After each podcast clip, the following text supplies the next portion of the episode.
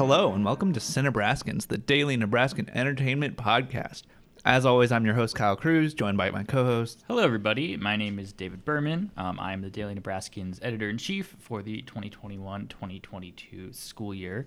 Um, and for the next month or so, I will also be doing this podcast until it dies and vanishes. Never to be seen again. Yep. Yeah, and we're joined as well as by. I, We're, we are joined as well as. We are joined as well as uh, we are Mia Everding. You're like Venom. You say we are Venom. we are Mia Everding. We are Mia. Um, yeah, I almost said I'm 23. I don't. My brain is like I'm a journalism in, grad student. It's in another room. My hometown is Lincoln, Nebraska. I don't even know.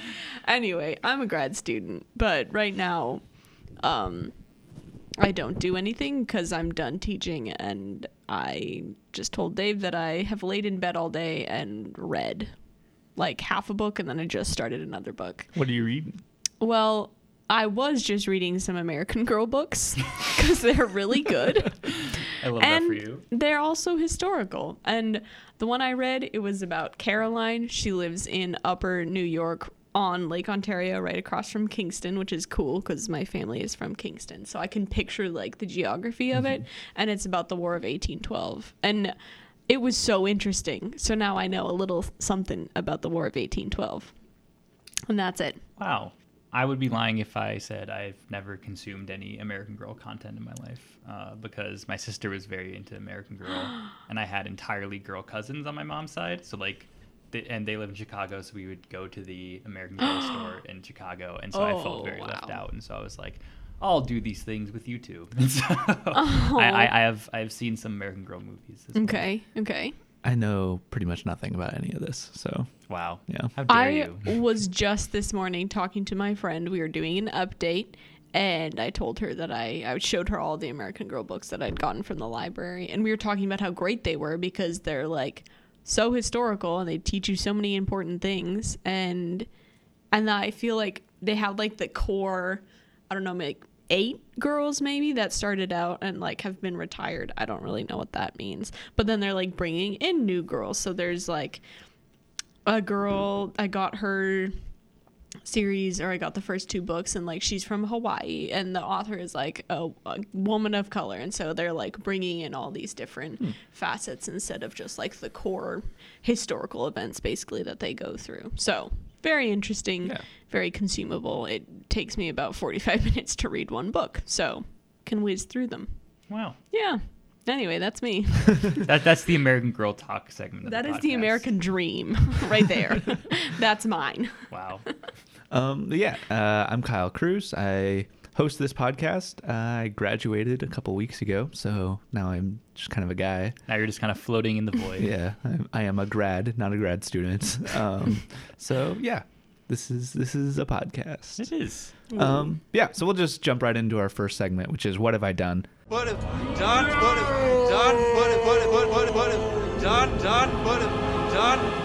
And what have I done? Segment where we just talk about whatever whatever movies or TV or whatever we've been watching and whether or not it was any good.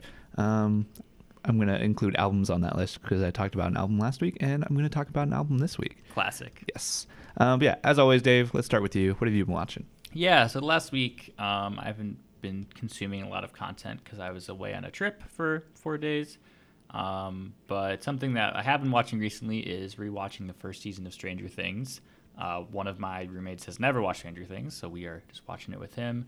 Um, and yeah, I love Stranger Things. I think we've talked about this on this podcast. I know like both of you are kind of meh on Stranger Things and maybe on some of the recent uh, seasons, but I love the show, and I think rewatching the first season has been um, very good, and I've like enjoyed it, and I, I, I think it's I think it holds up very well. Um, I don't know, like it definitely is a flawed show, like from the start, but it's I think it's just endlessly charming and interesting, and I think they do a very good job of um, having a mix of it being scary and funny and heartwarming and bringing and having like multiple separate subplots that they bring together very well at the end. Um, and yeah, I really like it. We're like two episodes left in the first season, and we're planning on just watching the whole show. Um, and yeah, I think the fourth season's coming out sometime this year. Um, so yeah, I'm excited for that. Yeah, uh, I really like when it came out. Like I watched Stranger Things as everyone else did, um, and I really enjoyed the first season. And then I watched the second season when it came out too, and I enjoyed that quite a bit. But I just when the third season came out, I just like wasn't interested for whatever reason, and so I still haven't watched the third season. Like I watch. I know for a fact that like I rewatched the first season like a couple times, and then I watched the second season through once when it came out, and then just kind of lost interest for unknown reasons, really. um, but yeah, Well, if uh, well, in my opinion, the third season is the best season. I know Mia disagrees with this. What? Um, I know you randomly did not like the third season. I thought it was great. Like I think it's probably I don't know if it's the best season. I think it's my favorite season though. Hmm, okay. Yeah, I remember not liking it. I want to quickly read the the like Wikipedia entry because I don't really remember all that happened. I just I feel like I didn't like just like the characterization maybe. It felt like we there wasn't much character development maybe if that is what I'm remembering. But I remember really I mean I really liked the first season. I don't honestly remember what happened in anything past season 1 cuz I was very invested in that first season and then no clue. I'm remembering like there were some things about season two that I was like, eh, I'm not really interested in that. And that was like, so there was the one episode where it was just like Eleven off doing her own thing, and I just wasn't into that. And then, so like part of why I enjoyed the first season so much is because of like just the weird sci-fi ness of it all. And in the second season, they're like, what if there were Russians? And like, Isn't Third season. that's That's, the the third third I think they like set it up in Yeah, the second season yeah, because I like right. explicitly remember that being a thing. Yeah, yeah. Um, and I was just like, I'm not interested in that. Um, and so then I stopped. Well, Hmm. if you uh, didn't like that, then I mean the entire third season is what if there were Russians? Like that's, that's pretty much what it is. Um, but yeah, I think I don't know. I just really like the third season. Uh, it's centered around the Fourth of July, so if you're looking for some good summer vibes, like I would I would recommend. But Hmm. yeah, I, I, I don't I don't get you, Mia, but that's what's new. Yeah. eh, don't really see eye to eye. But what about you, Mia? What what what have you been up to? Well, just yesterday, I finally finished. Uh, well, I restarted and then I finished um, Okja because I had started it a couple years ago before I really knew who Bong Joon Ho was, and I don't really remember why I gave up, but it was just not captivating me, or I had something else to do, and then I just never got back to it. And I thought, well, I have since I think grown to know more of the actors who are in it, but then also like his directing style, and so I just decided to watch it all the way through. Um, and it was weird, very weird. It's not my favorite of his movies, but I think I also just don't really understand him as a director that much. Like he's not my favorite. I I think he's very very talented, um, but I I don't know if I'm like the key demographic that he's like marketing toward. But I loved a lot of it. Like I loved, I think Tilda Swinton is like incredible, and Jake Gyllenhaal is hilarious. Like the fact that he hasn't been nominated for I don't know. I feel like he's an underrated actor, and maybe that's selling him short because I don't really know all of the accolades that he's gotten. Um, I looked up his Wikipedia yesterday, though. I feel like he just deserves so. He's so versatile, and he plays that crazy, uh, veteran. Not. I mean, I guess he's kind of a a vet, but also like a TV presenter. Super, super zoologist, maybe. So strange. I thought he was hilarious. And all in all, it made me very, very sad. It's a very depressing movie. So, yeah. Yeah. I've seen I've seen Okja once, um, and that was like back when it came out. So this is like a Netflix like original film that he directed. Yep. Uh, it was uh, like back in 2016 Yeah. or something like Yeah. that. Um, yeah, because I remember I, I watched it because like I had previously seen Snowpiercer and like loved Snowpiercer, Mm-hmm. um, and so I was like, you know, I'll check out this guy's next movie. And I remember very much not liking Okja, Hmm. um, but I feel like it's one of those movies that if I were to go back and rewatch it now, I would like it more than I did.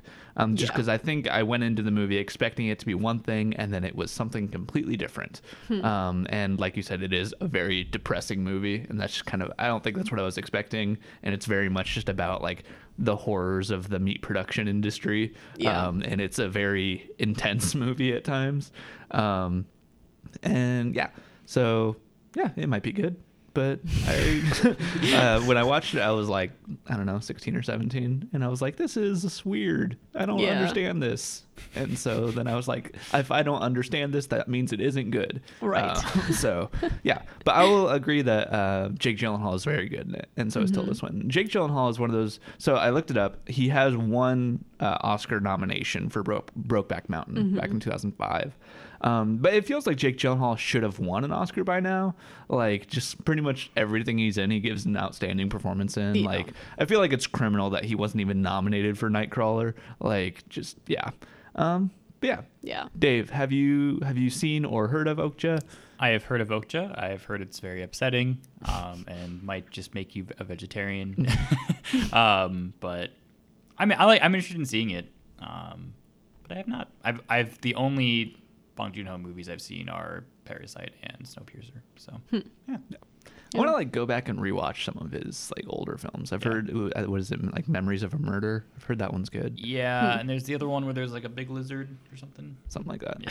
Um, Yeah. I don't remember that though. I don't know. Hmm. Yeah. Memories of Murder. Yeah. Um, but yeah, as far as what I've been up to, uh, last night uh, I rewatched Ant Man and the Wasp for basically the first time since it came out. Uh, I just hadn't gone back and watched it since, and yeah, it's pretty good. Um, I don't think it's as good as the first Ant Man. I don't think it's like a top tier Marvel movie by any means, but I think the the good certainly outweighs the bad here. I think the humor like so obviously the humor in the first ant-man um, like works well there but i think it works even better here in ant-man and the wasp i think they kind of double down on just like the weird like sci-fi ness of it all um like and i don't know uh just like the random like little bits of like Paul Rudd being the size of a child and running through an elementary school, uh, and like them blowing up like the the Hello Kitty uh, Pez dispenser in like the final final fight at the end, I think is hilarious. Um, and just like generally, I think the humor works a lot better in this movie. Um, but I think also this movie it feels weird because even though like it's an Ant-Man movie, it feel it's and it's told directly from like Paul Rudd from the Scott Lang character perspective of the whole thing. It feels like this movie shouldn't be from his perspective because it feels like he's just kind of along for the ride of the whole thing. And even though it feels like the Wasp should be the lead character of this movie because she's a much more active character, and I think Evangeline Lilly is great in this role. Um, and she has some awesome action sequences, and just generally, I really like this character. Uh, and she's given basically nothing to do. Like she's kind of just there to throw some punches and be a more active character, but yet the whole thing is told from Ant Man's point of view. Um, and I feel like it should have been the other way around. I feel like, or at least they should have been like equal in the film, considering they have like equal billing in the title. Um, and the film itself is very much an Ant Man movie. And like, I love the character of Ant Man, but I feel like he's just not really given much to do in this movie. He's just kind of there while everything else is going on and while like Hope and um, Hank Pym are like looking for uh, whatever their mom slash wife's name is. Uh, is it Uh, Michelle, Janet? Michelle Pfeiffer. Michelle Pfeiffer. Yes, That's Janet. the- yeah, but it's uh, Janet Van Dyne. I think. Correct. Yeah. Yep. Um, and also like you get Michelle Pfeiffer in for that role, and she's like barely in this movie. Yeah. Like she has like a little bit at the beginning, and then a little bit at the end, and that's it. it. Which, granted, like they might have cast her so that she can then have a bigger role in the sequel, which would be my assumption. But also, we'll find out, I guess. Um, but I think a lot of like the the like the quantum realm stuff in this film is really interesting. Uh, I wish that they would have explored it a little bit more. Um, I was watching some of the extras on the Blu-ray, and there's like a deleted scene in which it's like uh, Janet and Hank like exploring the quantum realm a bit, and they like interact with like civilization and stuff. Like they get to a checkpoint, and like she has to like talk with someone to like get passage through like a certain area, and so it's a whole like deleted sequence in which it like establishes the quantum realm as like a very kind of in-depth thing in which like there's civilizations and people and everything down there um, which i feel like would have set up the sequel uh, really well um, the sequel is ant-man and the wasp quantum mania Um, and like there's a there's a little Easter egg in like one bit of uh, like in the movie where you can like see the city in the background while they're down there. Um, and I assume that's something they're going to explore more with the sequel. Um, but yeah, I'm I'm excited to see where they go with Quantum Mania. When I was watching uh, this one though, when they were like down in the quantum realm, I'm like they're just standing in a giant green screen. like this is all so animated. And I remember explicitly thinking that like, hey, they could use the kind of like stagecraft technology from like the Mandalorian shooting and that they're using in Thor: uh, Love and Thunder right now for this, and I feel like it would work really well. Um, and then like 20 minutes before we started recording, I hop on Twitter and Peyton Reed tweets out a picture of them using that uh, and getting ready for it to shoot filming, uh, to shoot this uh, film. Even though they haven't started filming yet, but they're like getting it ready. Wow. Uh, and I'm like, whoa, that is cool. I'm You glad spoke doing it that. into an ex- inzi- Yeah, I thought it into Don't existence. get into and using it. You knew what I meant. Um, but yeah, it's pretty good. Uh, what do you guys think about Ant Man and the Wasp? I literally watched it this week as well with my friend who's w- going through all of the movies. So we watched it, I think, on Wednesday, um, and I had had only seen it the one time, like when it came out. Um, and I remember not being as wowed by it.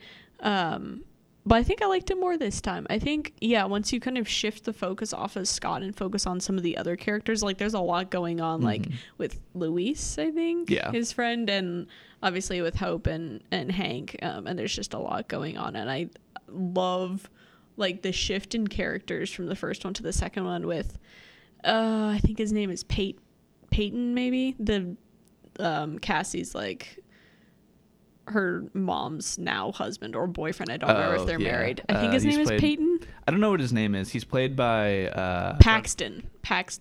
yeah, I, I think don't it is. Paxton. Paxton, yeah. yeah. And I just love that. It's uh, Bobby Cannavale. Yeah. uh, There we go. Is the Yeah. actor. I I like that in the first one, like he's kind of chasing Scott around, and in the second one, they're like hugging, and it's just it makes me really happy. So There's just also so many like good bits in this movie, like the all the stuff with like Scott learning magic tricks uh, like on the internet, and then like uh, Agent Wu coming in and being confused and like trying to learn how to do it, and even like at one point when he, uh, when like. Uh, like his daughter and Bobby Cannavale and like all of them are like leaving, and Scott does the one where like he pretends to throw up cards, uh, and Paxton's just like, "How'd you do that?" and I don't know, I think it's really funny. it's very Um, funny. And the character of Luis, uh, I can't remember the, the name of that actor right now. S- Michael Pena. uh, Michael Pena. Yeah. I feel like that's a character that in both Ant Man and in Ant Man and the Wasp could have very easily not worked and could have just been very annoying. But yet they somehow Hmm. like walk a fine line with him that makes him absolutely hilarious. I Like, love him. um, because like the bit in the first one where like he's telling the stories and they like go back and everything, like that was really funny. And I was curious because I don't, I didn't remember like how they did that in the second one. Mm-hmm. Um, but I think the the whole truth serum bit is hilarious So funny. and like the line of like when he starts talking and uh, Walton Goggins characters like what like this isn't what I'm asking you, uh, and then one of his friends is just like he's like a he's like a jukebox. Once you put the quarter in, you can't tell it to stop. like you just gotta let it play out. Um, and I thought that was funny. Um, just yeah. Yeah. it's I had a I had a good time with it. yeah, it's fun. What do you What do you think, Dave? Um, I remember thinking it was pretty good. Uh, I have I only saw it once, and I don't really. I will probably like never see the need to like go back and watch it, but I might because I think it's it's fun, and I probably before the third one I'll probably rewatch the first two. So it's pretty good. Yeah. Um, yeah. Uh, I also want to just briefly mention uh, a new album I've been listening to. Uh, it's from a band called Babe Rainbow. Uh, they're kind of a, a beach rock, psychedelic, like Australian band. Uh, they're from the same record label as King Gizzard, which is how I found them. Nice. Um, but yeah, they. So I've been into the Babe Rainbow for a couple of years now, um, and yeah, they've just kind of released some some fun, light beach rock, uh, psych vibes on their previous, I think, three albums prior to this. Um, and their new album, it's called Changing Colors, uh, kind of just continues that same vibe. It's pretty good. Uh, it's a lot of fun. It definitely feels like a summer album. Um, so I'm probably going to be listening to it a lot just over the next few months. Um, but they also influ- in uh, they also like bring in a lot of like kind of classic rock vibes into this album. Like once like the second song on the album is called The Wind, just straight up feels like a song from like America. um, and I just really dig that. Um, and yeah, like there's a couple tracks on here that like there's things that like maybe don't work as well. Like one of the I think it's the third song on the album features a uh, like a guest appearance from Jaden Smith. Uh, just kind of randomly because Wow. because I, I was reading into it a little bit apparently like he's just a big fan of this band and like he reached out to them and was like hey we should do something together and they're like all right sure um, and then they put that in this album and like i don't so I don't I don't personally listen to Jaden Smith's music, but I don't think like his feature on this song is bad by any means. I think it just kind of stands out in context of the album. It just kind of doesn't really fit the vibe of what they're doing with the album as a whole, and it's kind of just like oh, now there's Jaden Smith, Weird. um, and it's just kind of a weird like crossover, I guess. Um, I, th- uh, just through reading on Reddit, like there's some people that are just dunking on this uh, on this feature like left and right. I don't think it's that bad.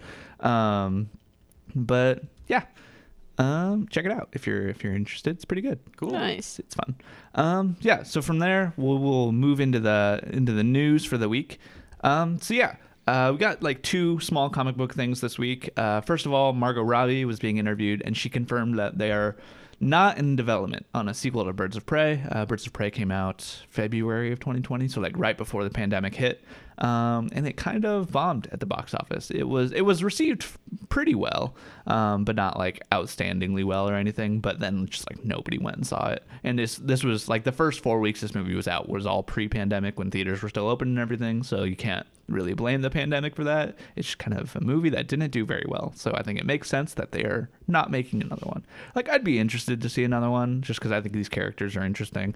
But also, like I feel like the best part about this movie is um, Margot Robbie's Harley Quinn, and we're already getting more of her in the Suicide Squad and probably in other films. Um, so I just think there's no really not a need to make another Birds of Prey movie. Um, what do you guys think? Yeah, I this is not surprising really at all. Um, but it makes me kind of sad because I really like Birds of Prey, and I rewatched it pretty recently, and I thought it held up very well. Um, Ewan McGregor's really, really good as Black Mask. Like he's just very weird and funny. Um, and he wouldn't have been in the sequel because spoiler alert, he just is very much is dead because he exploded. But- yeah, he blows up. Yes. Um, but yeah, I thought it was really fun. I think a major mistake of that movie, and I think what they just what could have led to it doing better is I just don't think they really defined very well what it was. Um, there's all that uh, stuff at the time with like what the title of the movie was because it originally was called It was Birds of Prey and the Fantabulous Emancipation of One Harley Quinn. Yes. And then they're like, you know what? I think that's dumb. And then like the weekend after the opening weekend when it did not do well, they like had every theater like just call it like Harley Quinn and the Birds of Prey. Yeah. So then people would actually know what it was. Yeah. Kind of. Um but yeah, I think besides that, they also just there isn't a lot of birds of preying in this movie. Like they just don't really do anything until the very end, and they don't all meet each other until the very end. And then that's just kind of it. Like like and all of that stuff is really cool. Like the action's really good. Um, I think Mary Elizabeth Winstead is great as the Huntress. She's really funny. Um, I don't remember the name of the actress, but whoever plays um, Black Canary, Uh, I think it's uh, Jurnee Smollett. yeah. Yeah. She's really good. So yeah, it's like it's a really good cast. It's a really fun movie, but I think there were just some missteps with the story and like how they were marketing it and it just kind of died and we're just never going to see it again, which is sad, but I'm sure we will Margot Robbie will be doing more things and maybe they'll bring these characters back in different ways later. So Would you have had any interest in a Birds of Prey sequel, Mia? Seeing as I have not seen anything with her character in it, no. That makes sense. Yeah, no, I haven't. Um, so yeah, moving on from there. Uh, this week, uh, news started going around that uh, Shang Chi and the Eternals uh, might have some trouble playing in Chinese theaters. Um, so I I'm not as well versed into how the Chinese box office and the Chinese just like film industry works. Um, but from what I've gathered, uh, they only allow like a few uh, American films to like play in Chinese theaters every year. Um, like the Chinese like film, like the basically the film like section of the government, like in their propaganda section and everything. Um, like only allow a few American films in, um, and they released like a list of movies that were going to be playing throughout the year, and neither Shang Chi or Eternals were on that list. Um, they did mention that these films could play um, just based on individual theaters. Like if they wanted to play them and make their own deals, they could. But like the actual Chinese government is not endorsing them. So I think this is this might be a bit of a hurdle uh, for Disney because I think both of these films could have done very well in China. Um, but I think the Chinese government. This is speculation on my part. I want to get too. I don't want to get too into it because I'm not as educated on this as I should be. Um, but I think the Chinese government maybe isn't big on either of these because I know Shang-Chi has gotten a little backlash uh, from like Chinese viewers because it's uh, like a Chinese American um, like character and like the whole bit of the character is him leaving China and then becoming a hero. Um, and then I know some people are not big on some Chinese viewers are not big on Chloe Zhao as a director for Eternals because she kind of did the same thing where she left China and then started making uh, films and everything. Um, so there's just, I guess, a little bit of tension there, and that might explain why neither of these films are at least going to be playing uh, with the Chinese government's consent. Um, but yeah, you guys have anything to add to this? Not particularly. I'm not very, like you said, I'm not very like well versed in this whole situation. And I'm sure there's just lots of complicated politics here. Um, but yeah, I think from a pure Disney making money perspective, I'm sure they're not super happy about this because movies like you know like big block big blockbusters usually just play very well in China and, and make a lot of money there. Mm-hmm. Um, so that I'm sure, and, and in a time when they are relatively struggling, mm-hmm. I'm sure they're still making lots of billions of dollars, but um, I'm sure they would. I've loved to have had like that boost um, to their pandemic affected uh, revenue. So. Yeah, because the Chinese box office at this point is basically equivalent to the U.S. box office. Like, yeah. you, there's a lot of money to be made in China. So, mm-hmm. like, the fact that neither of these films are going to be playing there does hurt. Um, but yeah, we'll see how much it hurts in the long run. Yeah. Um, moving on from there, uh, did either of you guys watch Enola Holmes? I um, watched maybe half of it. I watched some of it, and I was like, "This is fine." I didn't love it. So I watched Enola Holmes this when it came out, and I reviewed it for the DN. And I remember like thinking it was actually pretty good. I enjoyed it. Like I had a I had a good time with it. I did not like love it by any means, but it was still like way better than I expected it to be. I thought it was like kind of a dumb idea for a movie, but then I actually like had a good time with it. And seeing Henry Cavill play Hen- uh, play Sherlock Holmes in this, I thought was fun, and Millie Bobby Brown as uh, the title character Enola Holmes, and I think it's Sam Claflin as mm-hmm. as um, Mycroft. Mycroft. Yeah. Just generally, I think it's a really fun movie, and they're developing a sequel to it uh, at Netflix um, that apparently is going to see Henry Cavill's uh, Sherlock Holmes getting a much larger role, uh, and I'm excited about that. I think it'll be good. Um, I'm not. It's not like one of my most anticipated films of the next few years by any means, but I'm I'm curious to see where they go. I'll I'll check it out when it comes out. Do you guys have any thoughts on um, this? Yeah, I, I I think I could see the seeds of like a very strong franchise like in this movie. Um, I didn't dislike it by any means. I just it just didn't really like grab me, and I think I watched it like kind of late at night and was just like I don't want to stay up and watch all of it. It also was kind of long from memory, but I don't really remember exactly. Um, so yeah, I sure I, I, like I like everybody involved with this, so maybe I will go back. It was two hours and three minutes. That's too long. um, but yeah, I, I, like everybody involved with this. Like I, I think the cast is really good. So yeah, why not? What do you guys think the first one has on Rotten Tomatoes? Seventy three. 68. It's got a 91. What? It's pretty high. It's pretty good. Wow. Sorry. Wow. I tried to I tried to time that differently. Wow. wow. That's what I think. Neil was so shocked that she sneezed. Um, yeah, moving on from there, uh, we got the news that Sonic the Hedgehog 2 has already finished production. They are done filming this movie. Um, I think it just started filming like a month ago or something, so they really like just sped through this thing. Um, sped through it. There you go. Like Sonic the Hedgehog would. Yeah. Because he's fast. um, but yeah, I don't really have much to say about this other than I actually thought the first Sonic was kind of fun. Uh, I think the setup for a sequel was interesting, and we'll see what the sequel is. I think it could be good, and yeah. What, what do you guys think? Yeah, so my my uh, my feelings about Sonic the Hedgehog are kind of interesting because I I, I went I went into it like very so I, I went to see it like opening night like on Valentine's Day with my friends, um, and kind of went into it thinking like I'm gonna hate this movie, but I'm gonna like ironically pretend that I like it, and that kind of mindset turned into me actually liking the movie.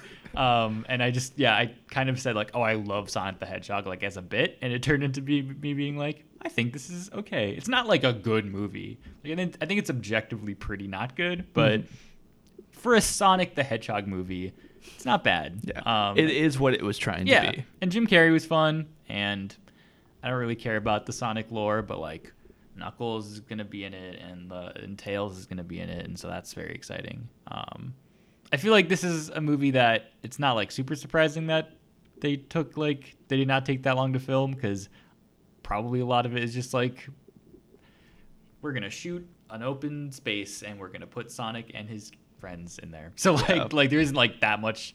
There probably aren't that many humans that Mm-hmm. they need to film in this. Is is James Marsden gonna be in the second one? I think so. I would Okay. assume so, Yeah. but maybe not. Yeah. But yeah, Yeah. cool. Mia, on a scale of one to ten, how excited for you are for Sonic and the Hedgehog two? Sonic and the Hedgehog two. Sonic the Hedgehog Sonic 2. and the Hedgehog. Sonic and the Hedgehog. It's like the Fast and the Furious. One point two. Okay, so it's not nothing. so like you're excited a little. Sure. I don't know. Amazing. I don't know what to Incredible. Um, yeah, so we'll move on from there. Uh, just briefly want to touch on Jungle Cruise, Dave's most anticipated movie of the year, as we all know. Um, and Disney announced this uh, this week that Jungle Cruise is going to be taking the same route as like uh, a Cruella, and a Black Widow, where it's playing in theaters and on on Disney Plus Premier Access when it comes out, I believe in July sometime. Um, so yeah, I mean, I guess that makes sense. I don't really have anything else to say about this other than just acknowledging that, yeah, maybe, sure. If you want to do that, go for it. Yeah. Uh, so I've been to Disney World a good amount of times in my life because I lived in Georgia, so it was like very accessible for us to go to when I was a little kid. Um, and Jungle Cruise is Disney World's most boring ride. so like I, I just I don't I from the very beginning I've just been like, why is, does this exist? The ride for those for if you guys don't know is just you, you go on this boat and there's like a Disney worker pretending to be like you're on a real jungle cruise and I'm going to show you all the animals. And then you just ride around on a boat and you look at animatronic animals. They're not even real animals. It's just like, oh look, it's a fake hippo. Oh, an alligator just came out of the water. Well, it's a fake alligator. So why do I care about this? So I don't Does like it look real? Or does it move like eh, it's I think they've kind of updated it, but it they made it in like the 80s or 90s, so it doesn't like look great by any means. Like, Shoot. it, it's not like Dave's like, I want real alligators. please? it just it's it's a pointless ride, um, and I don't care about this movie. I, I there's not really like any sort of well, there's like when you're waiting in the ride uh, in like the line for the ride, there's like some kind of like Easter eggs about oh, there's an explorer who maybe died here or something. I don't really remember, but I don't care about this. So cool. I will not pay money to see this. So. um, yeah, I assume you don't have any thoughts on that, Mia. That's correct. Cool. Um, last week we talked about Dave Bautista being the first big name to join uh, the cast of Knives Out 2. Um, and since then, we've gotten three more big names uh, joining this cast. Uh, Edward Norton, Janelle Monae, and Kathryn Hahn have all joined the cast of Knives Out 2. And yeah, I think this is just very exciting. It's a cast that, as of so far, is living up to the the reputation of the incredible cast of the first film. And yeah, I'm just I'm just very excited for this. I think this is this is turning out well, and I'm excited to see all of these uh, all these actors in a in a fun Rian Johnson directed Who Done It again. Um, yeah, looking forward to it. I think Kathryn Hahn. A lot of people have just been getting very very excited about that on Twitter because obviously she was just recently in WandaVision, so that's kind of on the mind recently. But then also like Edward Norton and Janelle Monae are both fantastic, and yeah, I think this is just what's not to be excited about with this. What do you guys think? Yeah, I feel like all of these three plus Dave Bautista are all like very intriguing candidates for like if they were the person who did it in this movie, they would all equally be very fun as like the villain. So I think yeah, that I I'm very excited about this. I think, and I'm sure they will add more and more names that will be very compelling and and cool. So Yeah, I feel like I feel like I haven't really seen Janelle Monae in anything? Question mark. She's a very good actress. Okay. Um, she was in uh, why, uh Hidden That- Figures uh, back Oh, in like that's right. 2015, and that was that was pretty good. um, Yes, and then she was just in uh, Antebellum last year. And I didn't think Antebellum was good at all, but I thought she was pretty good in it. I remember your Um, review of it. It was great. But no, I I so I can I feel like I can see Edward Norton and Kathryn Hahn fitting in very well with the vibes of the previous or like the OG Knives Out. So yeah, this is it'll be fun. I feel like this cast is ridiculously stacked already, which is pretty fun. Yeah, and it's probably only going to get more stacked in the coming weeks. We'll probably talk about this again next week as we get more casting. yep. So yeah, Wow. uh, we already mentioned Bong Joon Ho earlier with Mia talking about Okja, um, but uh, he's gearing up to start working on his uh, on his next film, uh, which I guess is going to be an animated film.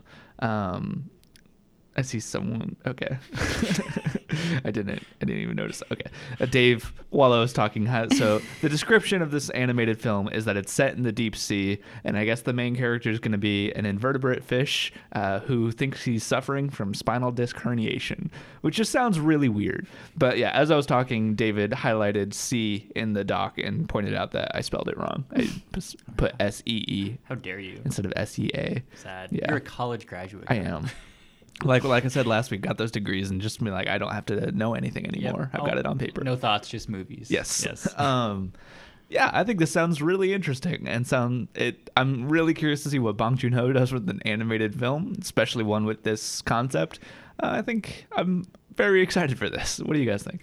Yeah, I that's a very specific and weird synopsis, uh, but I'm sure it'll be interesting and will probably just become like a deep commentary about life and like classism and just whatever. So It's the kind of film that very much screams, "I just want an Oscar and I can make whatever I want to make." Yep. Uh, Pretty much. So yeah, Uh, what do you think, Mia? Yeah. Uh. Well, I don't know. it's an interesting premise, I guess. I mean, knowing him, it'll be very compelling, whatever message it's trying to tell. But What Yeah. if there is no message? What if it's just a Well- fish it's that's freaking just out for two a, hours? Just about a fish. gosh, I could see that too. I wonder what kind of fish it's gonna be. An invertebrate fish. Well, but what is it gonna look like? no spine. ha ha. I hope it's one of those like really ugly, like goopy fish with like, Like the, the big gloomy? nose. Yeah, That would that would be that would be fun. That would be hilarious. Finding Nemo, but the fish looks awful. yes. Yeah, can see it. yeah. I think we can all agree that on a scale of one to ten, we are all a ten for this. Yes. Yeah. I'm Oh, very- yeah. Absolutely. Yes. Um, so yeah, uh, joining the cast of Indiana Jones Five, which we've gotten a lot of Indiana Jones Five casting lately. So there's obviously Harrison Ford, but then there's also Mads Mikkelsen, uh, and um, the Fleabag Fleabag girl, um, Phoebe Waller Bridge. Phoebe Waller Bridge. Uh, and then this week we got Boyd Holbrook and Shaunette Win- Renee Will- Shaunette Renee Wilson. I don't know her, but Boyd Holbrook uh, I know specifically from his work with uh, with this director on Logan. Um, he was pretty good in Logan. Uh, he was kind of one of the one of the villains in that. Um, and I've seen him in a couple other things. But yeah, I'm looking forward to this. I don't have anything particular to say about either of them other than it's just good to see like a solid cast building for Indiana Jones Five. Um, you guys have any thoughts? Not really. I No. did not know who either of these people were, and then I looked up Boyd Holbrook, and I was like, oh yeah, that guy. So Yep. Um, uh, so next on the doc is this Warner Media Discovery thing. We'll talk about that last because that's kind of a big thing. Um, so just earlier today, uh, news came out that Paramount has hired uh, director Lindsey Beer uh, to direct a new Pet Sematary movie. And what should be noted is that this is a Pet Sematary movie that is like directly like in continuity with the 2019 Pet Sematary movie. So it's either going to be a prequel or a sequel of sorts, but it is set in that same like universe. Um, and why? I don't. Is anybody is anybody asking for this? Uh, does anybody want to see like a spin off of Pet Sematary? Like the the 2019 one was like okay. Um, and like Pet Sematary like is a brand that like people recognize, but like even the one from the 80s, like as beloved as it is, is like fine. Like I don't know. Are you guys at all interested in seeing another Pet Sematary movie? Um, no, um, so looking up what what uh, what Lindsey Beer has done. So she wrote Chaos Walking, which was apparently very bad. Mm. Um, I've and heard very mixed things about it. she that. was a screenwriter for Transformers: The Last Knight. So Oof. that's not good. Yeah. Um, she also wrote and no produced. There's a movie Sierra Burgess is a loser. Oh, that was uh, terrible. with- yeah, so that's not So great. bad. That was that movie with Barb from Stranger Things. Oof. That was on Netflix. Yeah. And Peter Kavinsky being Cool. um, she was in the writers' room for Godzilla vs Kong.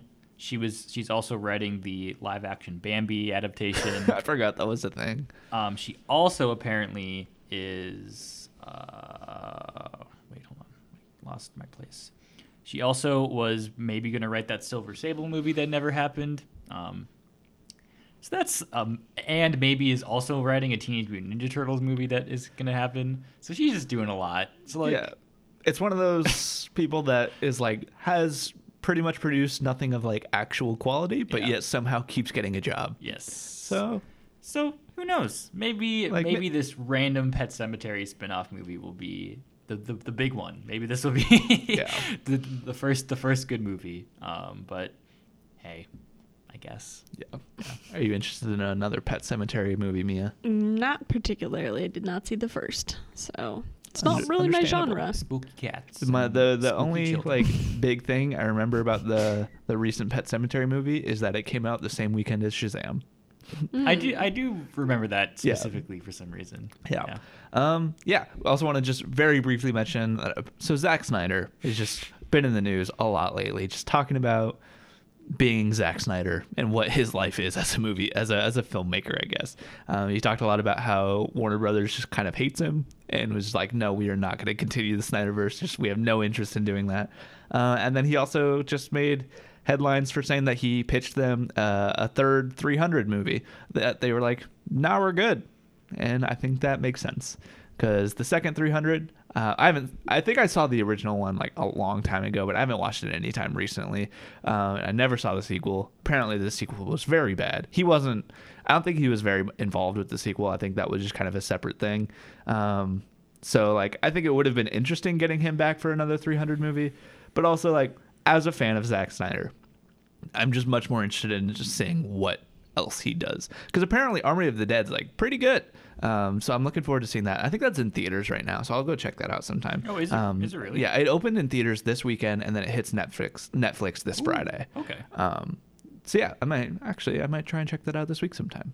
Now that I'm thinking about it.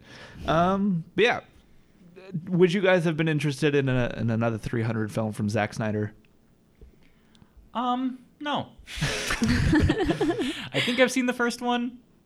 Maybe. Um, It's pretty much just a lot of almost naked, sweaty men yelling and throwing spears for in- like two hours in slow motion. Yes. From memory. Yes, and it's entirely that- on a green screen. I remember that one part where that guy gets like kicked into that hole. Yeah, that's like the most iconic part Yes. of that movie. Um, yeah.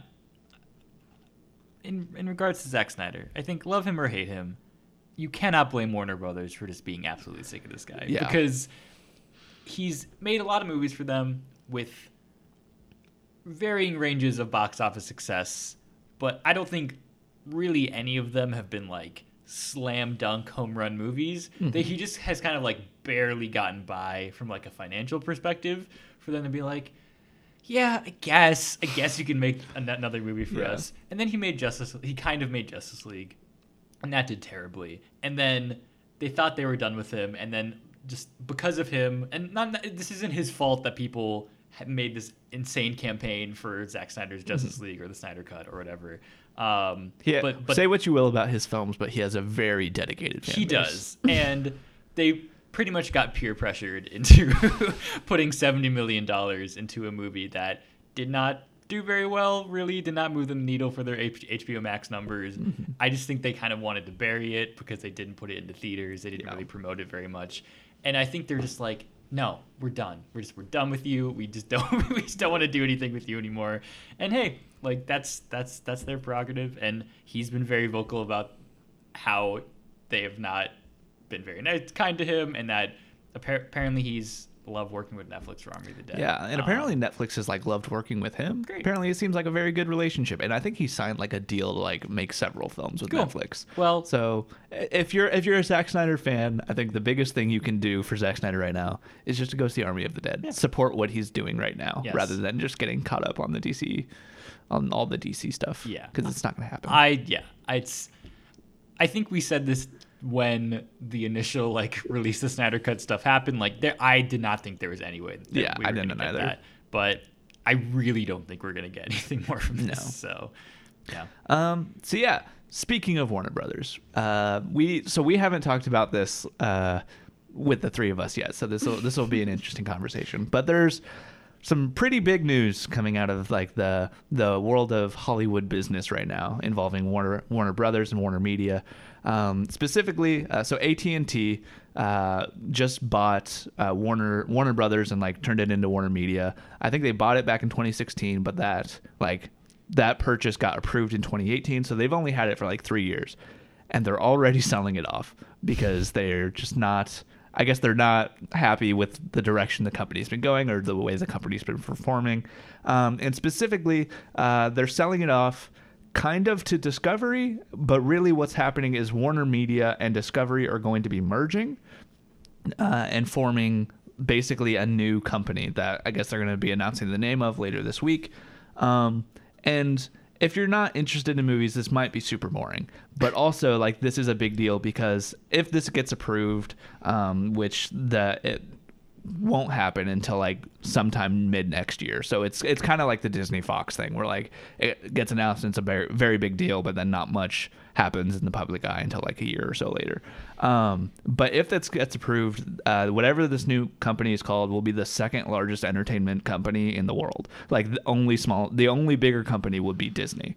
Like this would be bigger than Netflix, bigger bigger than Paramount or Universal or anything.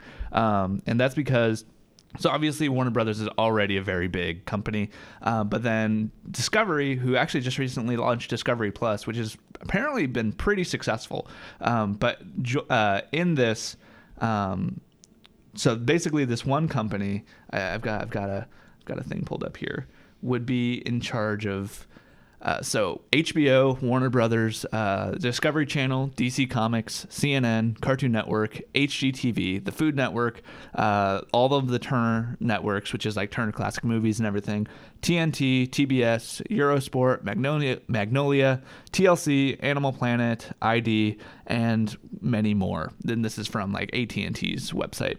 Um, and yeah, so this is a very big deal um, because it's basically yeah, it's just making a brand new like major entertainment company.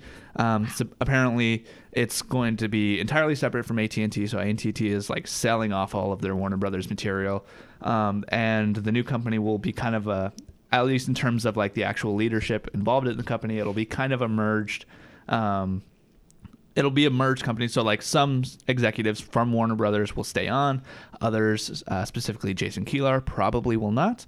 Um, Jason Kilar uh, is kind of just one of the. I think he's the CEO of Warner Media, but apparently like he's already like lawyered up to like figure out this transition as he like probably exits the company and the Discovery CEO becomes the CEO of this new company yeah, I think this is we we'll see what happens with this. Um, they did specifically state that if this goes through, HBO Max and Discovery Plus will be merging into one streaming service, um, which will also be kind of a big deal because that I think.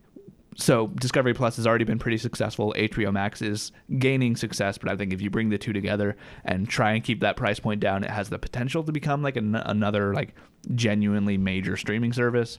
Um, not that those two already aren't, but like they're not on the level of like a Netflix or a Disney Plus or anything. Um, but this company would be a bigger company than Netflix, um, so I think they would have the the possibility to do that. Just we'll see what happens in the coming days. Uh, like rumors just started coming out about this yesterday, and then it got officially announced today. And I'm sure we will get more news in the coming weeks. Just generally, what do you guys think about this?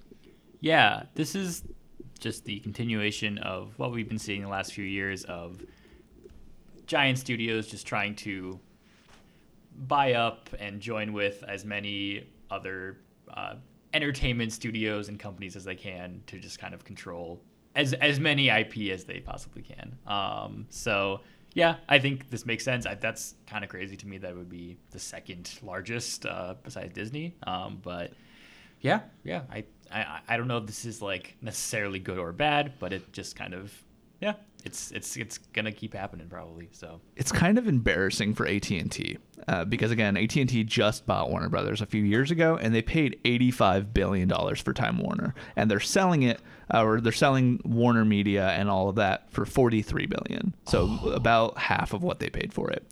Um, and we'll see what happens with AT&T moving forward um, they might just be trying to get out of the entertainment uh, business altogether because notably they weren't in the entertainment industry until just a few years ago when they bought Warner Media.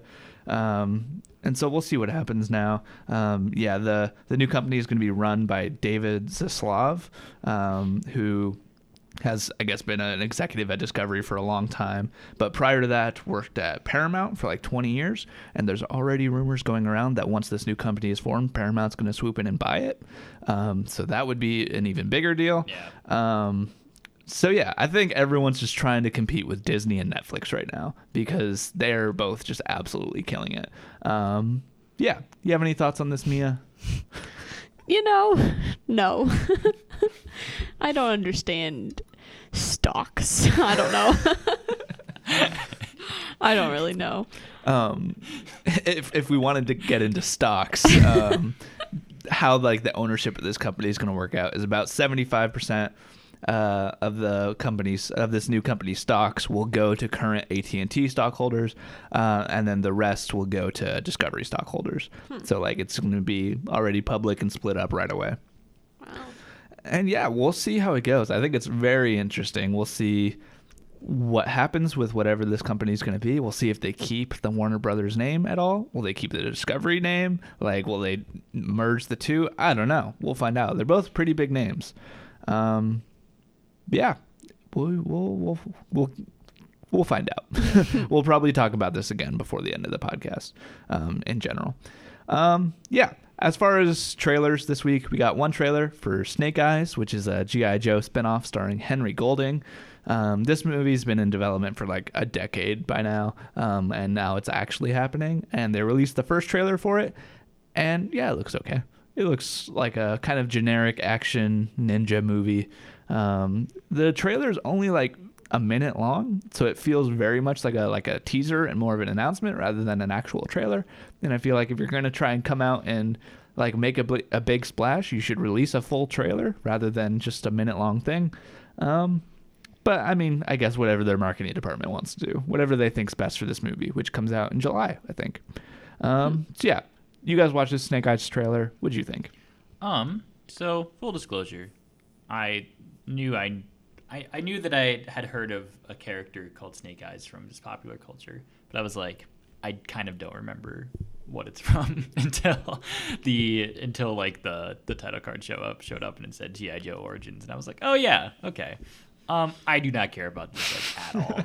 Um, I the last time there was a spin-off with uh, the name Origins in it is when they tried to do like all those X-Men spin-offs with X-Men Origins Wolverine. Yeah. Um, so I do not anticipate this will be very good, but sure, why not? Do you care about a Snake Eyes movie, Mia? Not particularly, no. I mean, I also didn't know what it was, so I went in. I I was thinking about asking, "What is this?" and then I thought, "No, I'll have it be a surprise for myself." So, I mean, it looks like a pretty straightforward punching, violence, cars flipping sort of thing. Yeah. So, I have two thoughts on this. um, one is so I'm not a big GI Joe fan. I don't think anyone in our generation is a big GI Joe fan. I think it's Yeah. something that is just for people from the 80s that think it's really cool, but then literally nobody else cares about. Um, and I think people that grew up in the 80s are now executives in Hollywood that think everyone cares about GI Joe still, and nobody cares about GI Joe. So we'll see how this movie does. Um, but from what I've gathered from uh, GI Joe, and I could be wrong about this because again, I'm not a GI Joe fan, but I think one of the bits with Snake Eyes is that he like never removes his helmet, and like I don't think you actually see him with his helmet on at all in this trailer. Like you see a shot of his helmet, Yeah. um, but it's mostly just Henry Golding running around. Um, my other thought is good for Henry Golding for getting a role like this. Like I'm a big fan of Henry Golding. I think he's a really good actor, and I think like he has the potential to be like an actual like big name movie star. Um, but it just hasn't happened yet. Um, I think he was up for the role of Shang Chi, um, but that obviously ended up going to going to Simu Liu. Um, so I'm just glad to see that he's he's got something going on for him. He was really good in Crazy Rich Asians, um, and yeah, I hope I hope this movie's good just so he can be in more things. I hope he's not like I don't know, just another potentially big star that ends up kind of coming and going and doesn't actually get much work. Um, so yeah, Snake Eyes. We'll we'll see. Snake I hope it's good, but it looks fine. Looks fine. Yep. Um, so yeah, moving into our main topic for the week. Uh, our main topic this week, we just wanted to talk about uh, our favorite and yeah, we just want to talk about the summer because it's it's summertime uh, and it's summer movie time, and we like we like both of those things. I guess I assume you guys like the summer. Um, I do like the summer. Yes. hot take: summer is good. Summer's pretty good. I wouldn't say it's my favorite season, but it's definitely up there. really? Yeah. What is your favorite season? I don't know. I don't, I don't think it's summer. Wow. I think it's either the okay. spring or the fall. Okay, interesting. Um, but yeah, so we just want to talk about. So obviously, the summer movie season has been a big thing pretty much since the '70s with Jaws. Uh, so we just want to talk about what movies uh, we just kind of most associate with the summer. What are some good summer movies? Um, and yeah, so we're it's kind of just gonna be a loose conversation. We'll go round robin. I think we each have like five movies picked out, but we can talk about whatever, I guess. Um, so yeah, Dave, starting with you, what's what's a good summer movie? So when I think of summer, um, in summer movies, the first movie that comes to mind is a movie that kicks off with a song directly about summer and it being summertime, and that is the movie High School Musical 2. Um, I distinctly remember Summer. Wow. Summer. Summer. um, I distinctly remember uh, sitting in in front of my television as a when did this movie come out? Uh, as a seven year old, and um, uh, there was like a premiere like like watch party thing on Disney Channel, and it was like Zac Efron and Vanessa Hudgens just like sitting at a pool and being like, "We're about to watch our movie, and you're gonna watch it with us." And I was like, "Hell yeah!" And so I just very much remember that movie coming out. I associate it with summer. Um, I don't know. I it just has immaculate summer vibes, um, and I just I don't know. It just it's, it's not a good movie, but and I think we've talked about High School Musical a lot in this podcast, but I love it. It's it's it's, it's, it's I think it's the summer movie, and I think that's universal, obviously. So I will agree that it is a movie that is set in the summer. cool. I'm glad we can agree on that. It's a good it's a good good start. Um well we were just talking about this and it's not a movie, it's a TV show. But Stranger Things. It's, That's so true. it was literally on my list before you brought this up, so I apologize if we're just repeating it. So I'll keep it short. But yeah, I think the first season came out in the summer of Yes. 2016. yes, correct. That sounds right. and yeah, just a lot of summer nostalgia and kids not being in school and biking around at night. And yeah, just classic summer things. And, you know, monsters. It's it's weird Pretty to summery. me that you then don't like the third season because the first season's not set in the summer. Isn't it? No, it's not. It's set in the spring. Oh, Um, close enough. How dare you? Yes. It's technically still spring right now. Okay, but like they're in school, they're not like on vacation. Shoot. So Okay, and like well, the, the whatever. third season, like that's what I love about the third season. Like it's set around the Fourth of July. There's like a fair. There's fireworks. There's they're in a big '80s mall. I, like that is like the like I agree with you. It has big summer vibes to me. But, Okay. but especially because the first season did come out in the summer, even though it wasn't set then. Yeah. But Okay, well, hmm, it's pretty good. hmm. I don't think I'll ever give it another go, but what? Yeah. Did you watch the whole know. third season? mhm. That's so weird, man. People can have different opinions. It would seem. I think we've learned something on this podcast. we have learned something Wow. after all. Amazing. I don't have Yeah. to respect your opinion, but I can Right. acknowledge it exists. It does exist. yeah, that is my opinion. Kyle, what is a summer to you? Uh, what what is summer? what is summer? Um, so when I think of summer movies, for whatever reason, the movies that just immediately pop into my head are the Pirates of the Caribbean movies. Um, I think this is I think this is like a childhood association for me because these movies all came out in the summer. Uh, I have a very specific memory of like my parents taking my brother and I to see the third Pirates of the Caribbean movie when it came out. Um, I think it was like sometime in May of like 2006, 2007 or something. Um, and just generally, when I was a kid, I was a big fan of the Pirates of the Caribbean movies, and I would watch them all the time, specifically in the summer when I had time to watch these movies. Um, and yeah, I think they're just a lot of fun. Uh, I think, say what you will about the second and the third ones, um, I think they're objectively like not great, but I love them. Um, and so yeah, I just got a lot of nostalgia wrapped up in these movies, and I just associate them with being a kid in the summertime. And I think just like the general, just swashbuckling piratey vibe to it, um, and setting and sense of humor to everything related to Pirates of the Caribbean, um, is is pretty good for the summer. Um, I want to make it known that I'm only talking about the first three movies. Uh, I think the fourth one is not good, and the fifth one is fine.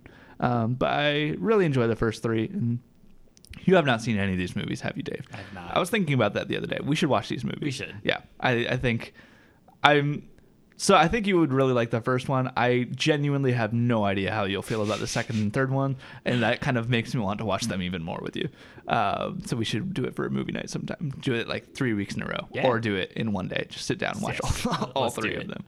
Um, yeah. So Pirates of the Caribbean. That's that's my pick. Yeah, a few a few things about that. I think that goes into the category of movies that like aren't about summer, but they just have summer vibes, and like I have a few of those on my list as well. Um, I think, except for one of them, or except for like two of them, uh, three. So three of the movies on my list have summer vibes, and then two of them also have summer vibes, but then also are in the summer. wow, that's crazy. Yeah. nice. um, but yeah, my so I've yeah I've never seen Pirates of the Caribbean, but um, the the trip that I briefly mentioned that I was on last week, uh, it was to a cabin um, and uh, friend's cabin, and there was like a natural creek that we like tubed down, and there's like this point where there are some like quote unquote rapids. Like they're they aren't like intense but they like you're going pretty fast on it. Yeah. and so i had my phone with me because it's waterproof and i just blared the pirates of the caribbean theme as i like zipped down these rapids and it was amazing. Like i felt just like a pirate so. Incredible. did hans zimmer do that? Uh, so Hans Zimmer, on paper, he did only the second and third one, um, but he didn't do. He basically scored the first one. But what really happened was like they wanted him to score the first one, but he couldn't because he was like contractually obligated to do something else at the time. So then he just kind of did it in his own time and gave all of his notes to a friend composer of his named Klaus Badelt, uh, and that dude actually scored it. But basically, all of the ideas were Hans Zimmer ideas. Okay. So yes and no, but It- yes, it, it well it he def- he very specifically did the second and third okay, ones. cool but yeah well it, it sounds like a hans zimmer thing because Yeah. it's very good but, but yeah yeah.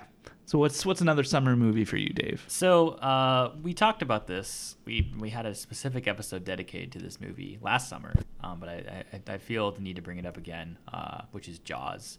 Um, definitely not like a very joyful summer vibes movie Yeah. because it's mostly about like it's summer, but there's a big shark that's gonna kill you, and that's not fun. Um, but it, it just it it's set in the summer. Um, it it has like I mean it is like the first like really blockbuster movie and set the the stage for every other summer blockbuster to come. So it has that going for it. Um, but yeah, I mean it, it's it's literally set in the summer and there's a lot of time in the beach, on the beach and in the water and um, getting chomped on by a shark. And isn't that all? isn't that what we all want from the summer? So. Um, I, yeah, I won't go into it too much because we have a whole episode dedicated to it. But Jaws, Jaws is good. I like it. Jaws, Jaws is good. Haven't you not Jaws seen is good. Jaws? I have not. We should watch Jaws. Jaws is pretty good. Wow. All right. Big shark. I don't know. You go munch. Big shark scare me. well, Well, you don't actually see the shark that much. but that's what makes it scary. That's even worse. if we're talking about big sharks, then I have to talk about mine. Cool. Go for it. My big shark. that is the Meg. Yes, incredible. I'm actually watching it tonight and I'm so excited. Like, I shouldn't be this excited to see a big, stupid shark, but I'm so excited. I think it's hilarious that you love this movie as much as you do. I don't know what it is It's about just like- big sharks. It's just very much not a movie that I would think you would be into, but here we are. Yeah, I just I think they're so fun, and I like being able to see them. Things underwater terrify the living daylights out of me. Like looking down into open water, like scares me so much. But if there's a big shark, I can at least see something. At least see something. I don't know. Yeah, I think it's fun. It's stupid. It's the sort of movie that you go to because you don't want to be outside in the heat, so you just go see it sit in a cold theater for like two hours. Go see a big shark with with the Jason Statham Yep. and with uh, Rainn Wilson. And then you just Oh, don't I go swimming know he was in again. Yeah, Have you not seen it? I've not seen it. it's it's really dumb. It's but so it's dumb, but it's it's really fun. Yeah. Yeah. Yeah. I'm excited. It's I Aren't guess they- they're doing- spoiler alert for the Meg. I just want to point out that I think it's hilarious how the so the shark like kind of dies and then plot twist there's another big shark and It's incredible. it's it's it's cinema. that's why cinema was created. Is for movies like this. yes. Are yeah. you excited for the Meg the Trench? There's another the Meg. Wow. They're making And another it's one. called the Meg the Trench. Do they go down to the Marianas Trench? I, am Probably. assuming. Don't they do that in the first one? I think they do because that's like how it comes through, right? May- yeah, maybe they maybe they go deeper, and then there's even more Megs. There's even a big. There's a bigger one. Meg 2, significantly more Megs than Meg 1. That'd be great. Yeah. yes. Yeah. I just remember seeing this with my dad, and I think we dragged my mother along to this. And my dad and I were like, "This is so fun," and my mom was like, "What did you do?" But it was fun. It was Yeah. a good time. Yeah, yeah. Um. So yeah. Uh, moving on to the next movie on my list uh, is the first Avengers movie, um, which I was suppose gonna put that on mine, then I was like, "This isn't a summer movie." I suppose like the same argument could be made for like every Avengers movie because they all have come out in May. But I think I just associate the first one specifically because I saw. I think I've talked about this on the podcast, but the first time I saw the the first Avengers was like three weeks after it came out in a theater. Um, I went with my like my brother uh, and and another friend of ours, um, and we went and saw it, and it was basically in an empty theater because like the movie had already been out for like three or four weeks. Um, but yeah, it was just a ton of fun, and it was like my first. It was the first Marvel film I had like seen in a theater. It might have been the f- no. Well, I know for a fact that I had seen at least Iron Man prior to that, but I genuinely don't know if I'd seen the rest of the Phase One Marvel movies. I know I like wanted to see Captain America the summer prior, but that just ended up not happening. um, but yeah, I saw it and then just kind of fell in love with Marvel as a whole.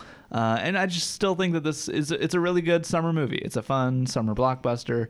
Um, it might not actually be set in the summer, but it looks like it's set in the summer. Um, it just kind of has got that vibe to it. Um, and I want to I want to revisit this movie sometimes because I haven't watched it pretty much. I don't think I've watched it since like Infinity War came out, so it's been a few years. Wow. Um, and I think there's some parts about this movie that maybe haven't aged super well in the years since, but I want to revisit it and see if they have. Like Or- character wise. Yeah, I think just some of the dialogue and some of like the character beats and Mm. just general story, um, maybe aren't like upon reflection. I feel like they're not great. I feel like they're not like as up to par of what we like now come to expect from the MCU. But then also, I feel like if you just take this movie for what it was at the time, then it's incredible because like nothing like this had been done really before. Yeah. Um, so that's I kind of want to check it out again. Hmm. But yeah, I still love the Avengers, um, and I just think it is like the definition of a modern summer blockbuster. So yeah, that's my Nice. pick. Cool. It is Um, your Meg. Yes. We all have the our Megs, and for some people it is the Meg. It is And the For some people it's the Avengers. Amazing. Um, I'm gonna talk about a TV show next. Uh, I don't really have a way to introduce this TV show, so Phineas and Ferb. yes. yes. I agree with this 100%. Yep. I mean, the entire show takes place during summer, during the 104 days of summer vacation. Um, I think Phineas and Ferb is legitimately like a very funny show for adults. Um, I have very, I have uh, thought about just rewatching the entire show. Um, I assume it's on Disney Plus. I think it is because I haven't really watched it since I was a kid, Mhm. but I'm from memory and from like clips I've seen. I, it's it's a very very funny show.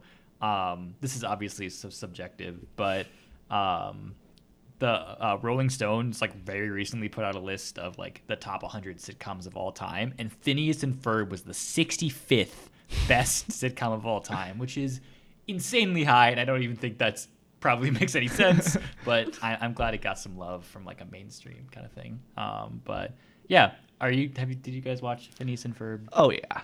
I was a Phineas and Ferb kid. I think Phineas and the Ferb, Phineas and the Ferb. That's the sequel series. I'm just so used to big blockbusters being like sequel name and the blank. the Phineas Sonic and the, and the Hedgehog. Yeah. um, I think Phineas and Ferb is like one of the last great like Disney Channel like shows, at least from like when I was a kid. It was yeah, it's a ton of fun.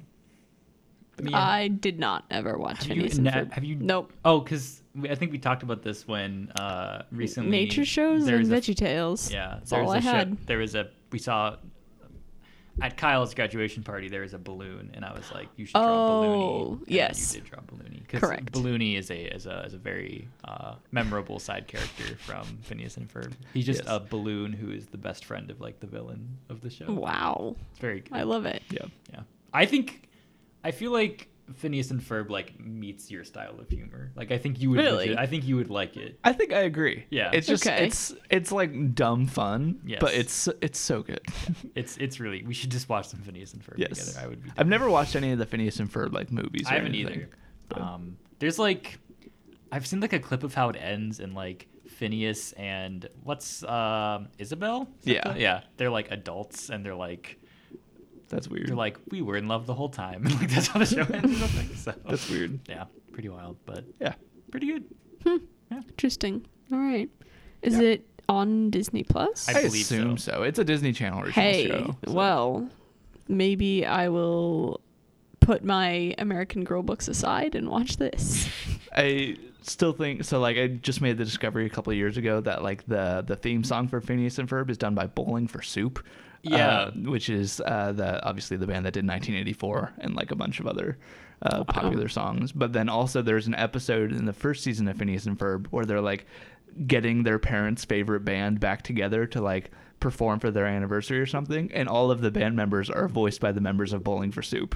Uh, Wow, yeah, and then they good. like perform all the songs in that episode and everything, and I think that's incredible. That's very fun. yes, yeah. Wow. Great, great times. Um, hmm. I'm trying to think. Yes. Okay. This this uh, I don't believe that you have seen this, Kyle, but Dave has, and we've talked about this extensively. It is a beloved, beloved movie that I actually haven't seen for a couple years, but I watch it like every year, at least once a year with my parents, because my mom grew up with it, and it is Breaking Away. it's so fun. It's set in Indiana, and it's four guys who have just graduated high school, and it's it yeah it's set during the summer. One of them is really into bike riding and he wants to be this italian like be on the italian team of cyclists and he's not italian. He's from indiana. So he like pretends to be italian and he's doing all this training to be a really good cyclist. And some of them are like trying to figure out if they're going to go to college. The town is like historically like working class and all their like dads work in um a quarry i think. They're called cutters so they cut stone out of these quarries. And yeah it's just super nostalgic really really fun um just super heartwarming and i think has aged very well. It's just kind of like stand by me in the friendship I think that it portrays, like just these very wholesome friendships of these four guys. Dennis Quaid is in it. It's hilarious. Yeah, it's a very, very good movie. And it's just very summery to me. So, Nice. a lot of fun. Yeah, I've watched Breaking Away a lot recently because my sister lives in Bloomington, Indiana, which is where the movie's set and and shot. Like it was shot, I think, entirely there. Um, so you can just like very much like there are many locations that you can just go to now where they filmed it. Um, yeah, it's a good like it's a very good movie. I think it has it just fits like summery vibes for some reason. Like Yeah. I, I don't know why, but it just like feels like summer. Yeah. Um, have you seen Stand by Me? Mm-hmm. I think we watched. Did we watch Stand by? No, we watched uh, the Robin Williams one. Uh, Dead Poet Society. Yeah, we Yeah. watched that. Yeah, I feel like those are kind of similar. Yeah. I don't like Stand by Me though. Really? I don't like it. I saw it as like a kid. So Yeah. Maybe I just didn't like it then, but I was like, I just hate this a lot. Yeah, I remember it being very scary for some reason. Yeah, well, because one of them died. Well, it's like set around them trying to find like a body, basically. Oh yeah, that's what it is. Yeah. So- uh, Wil Wheaton, isn't it? Do you know who that is? Yeah. Um, and uh, Oh yeah. Joaquin Phoenix's brother, R- River, River Phoenix. Phoenix. Um, yeah, I feel like that that also just is. It's, I mean, both of those. Well, not really breaking away as much, but Stand by Me like very much has like Stranger Things. Like Stranger Things. i- Yeah. Is kind of based off of that. It's just some kids going on an adventure and riding some bikes, and so that feels very summery. So It feels very ET. yes. Yeah. Yep. Definitely. Yeah. Um, yeah. Next movie on my list uh, is Independence Day.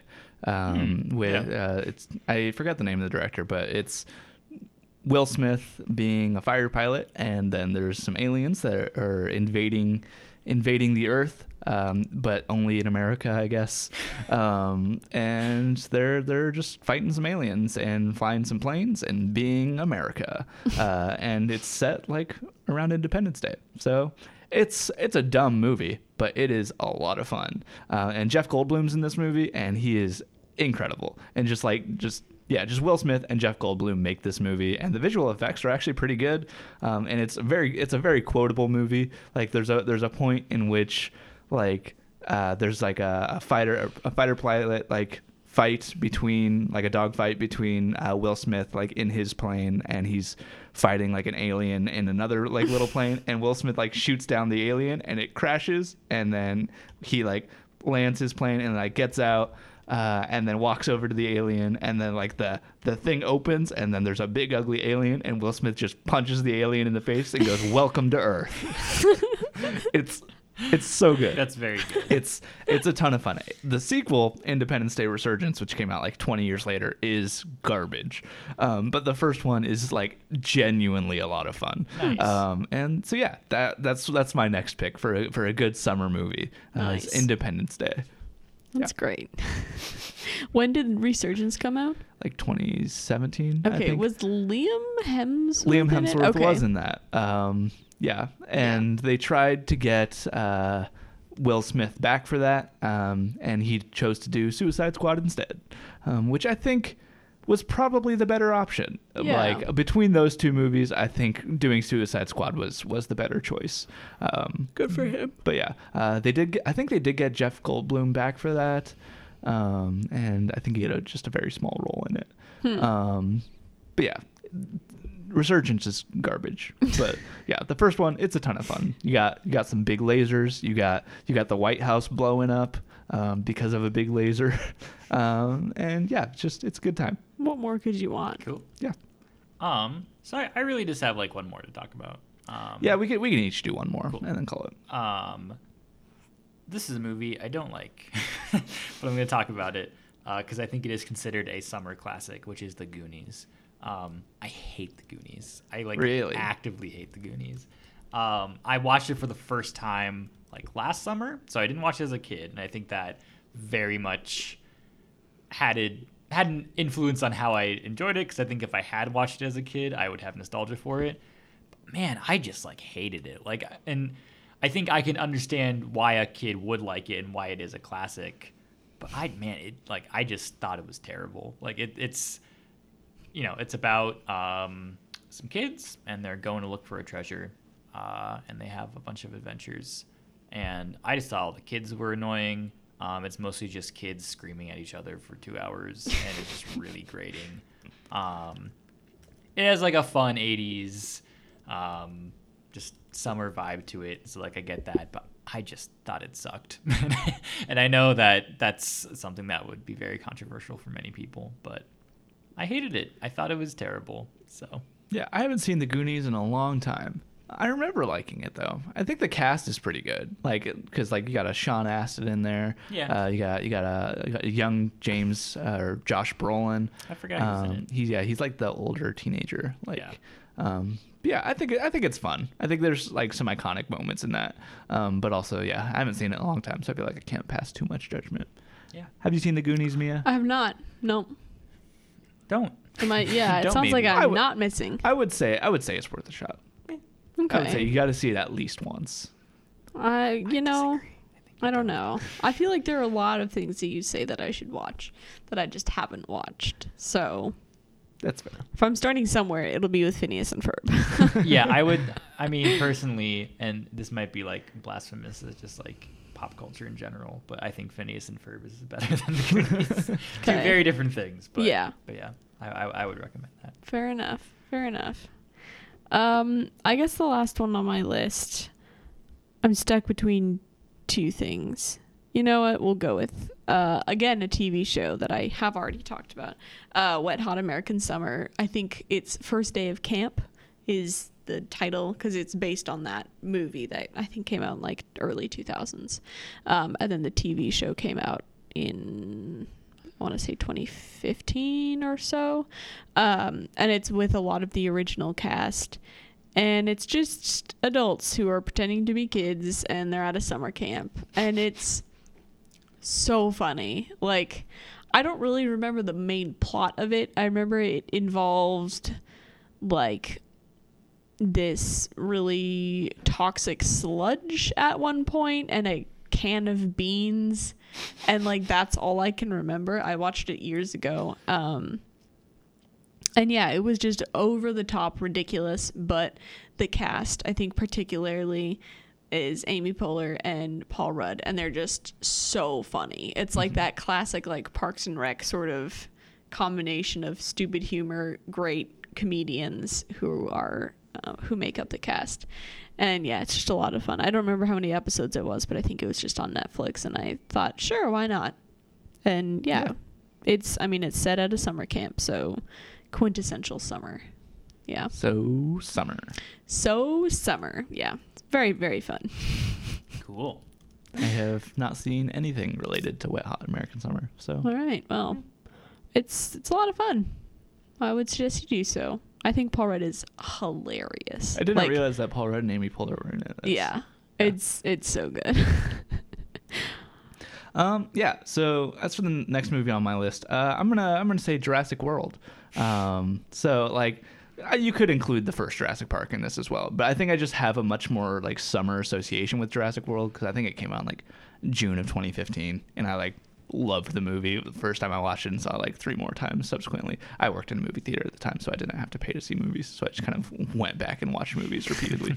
um, so yeah, uh, yeah, I think the first Jurassic World is genuinely like a ton of fun. Like I we we rewatched it relatively recently, um, and yeah, I think it's just a really good time. I think Chris Pratt's a ton of fun in it. Um, I think uh, Bryce Dallas Howard is is is pretty good in it, and just it's it's fun dinosaurs running around and eating people.